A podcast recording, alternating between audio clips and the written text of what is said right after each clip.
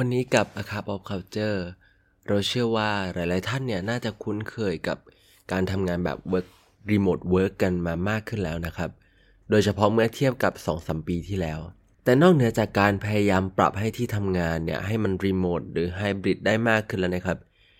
ในภาพใหญ่ในเทรนด์ใหญ่ของโลกเรามันก็มีความเป็นไปได้ใหม่ ๆ ที่น่าสนใจกว่านั้นเกิดขึ้นแล้วครับ และนั่นก็คือการเติบโตของดิจิทัลโอคโนมี ที่วันนี้เราจะมาพาทุกท่านมาดูความคืบหน้าของเทรนด์นี้กัน It's time for a cup of culture podcast. Let's grab a cup and sit back.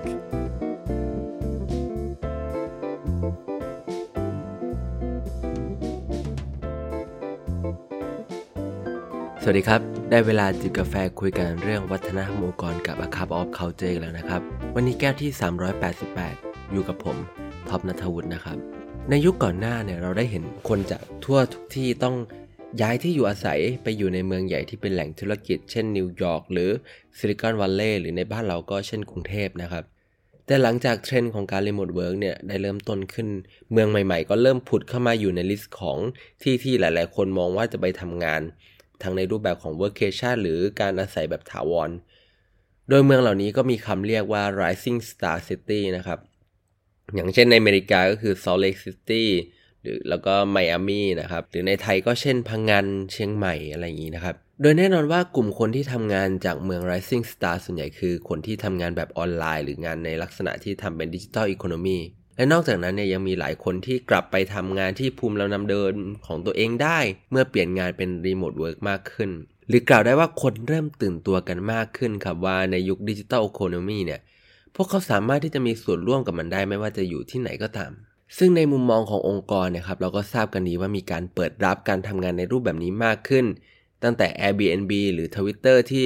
เปิดโอกาสให้พนักงงานได้รีโมทแบบ 100%ได้ ส่วนหนึ่งก็เพราะว่าองค์กรชั้นนำเหล่านี้ครับรู้ว่าการทำแบบนี้มันคือการที่เขาเปิดรับโอกาสได้ตัวคนเก่งๆ จากทุกที่บนโลกเข้ามา โดยไม่ต้องมีระยะทางมาเป็นอุปสรรค แล้วตัวเลขก็ออกมายืนยันเทรนด์นี้ในด้านขององค์กรเหมือนกัน เพราะว่าเมื่อต้นปี 2020 เนี่ย ที่สหรัฐอเมริกามีประกาศรับสมัครงานเพียง 2%ที่เปิด remote work แต่ล่าสุดครับ 2 ปีผ่านไปต้นปี 2022 เนี่ย ตัวเลขนี้เพิ่มขึ้นมาเกือบ 20%หรือประมาณ 10 เท่านะครับ ซึ่งนั่นก็ช่วย confirm เรื่องที่เราทราบกันดีอยู่แล้วว่า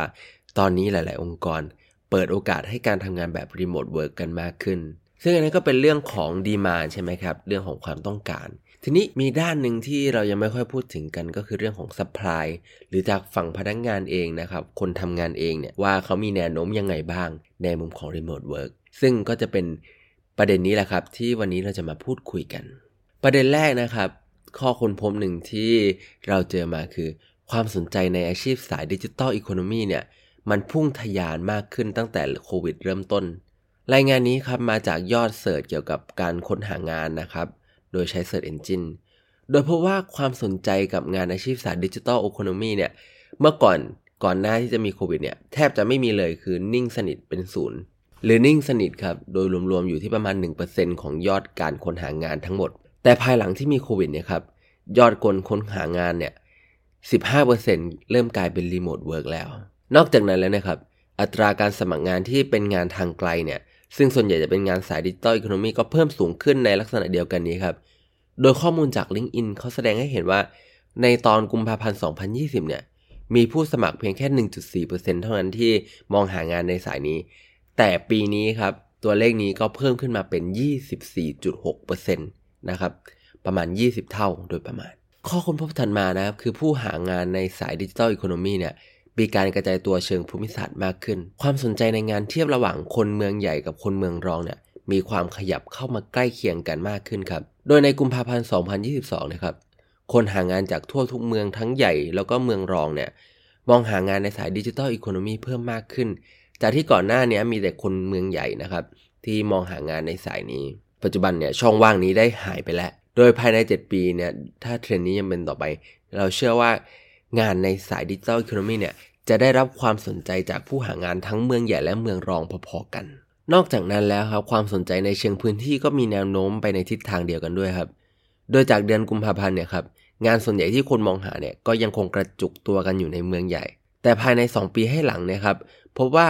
ตำแหน่งที่คนมองหามีการกระจายตัวมากขึ้นครับคนเริ่มมองหาในสาย digital economy เนี่ยไม่ว่าองค์กรเหล่านั้นจะตั้งอยู่ในเมืองไหนก็ตาม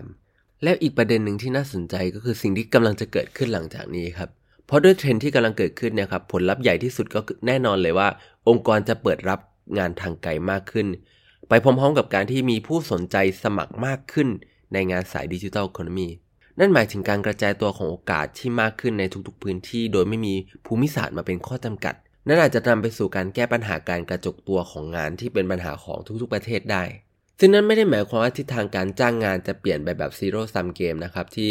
เมืองรองก็จะเริ่มแย่งตัวคนเก่งๆ จากองค์กรในเมืองใหญ่มา แต่แนวโน้มของการเปลี่ยนแปลงจะเป็นเทรนด์ที่นำไปสู่การขยายตัวของตลาดแรงงาน สาย digital economy กันมากขึ้น เพราะว่าจริงอยู่ที่การแย่งตัวกันจะดุเดือดขึ้นแน่นอนครับ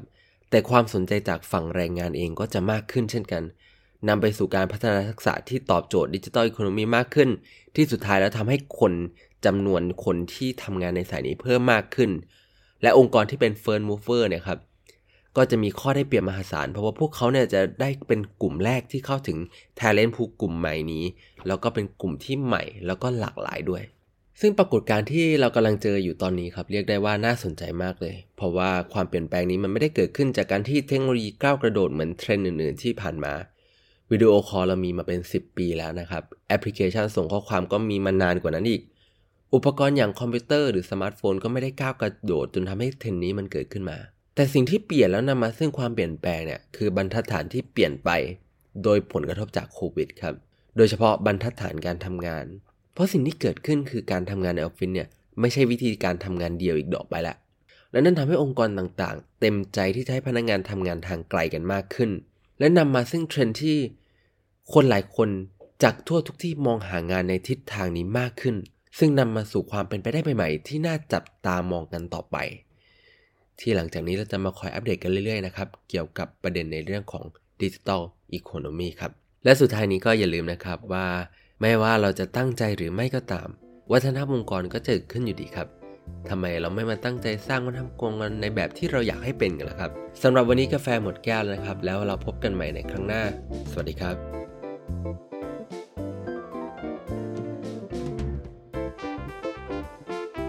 And that's today's Cup of Culture. See you again next time.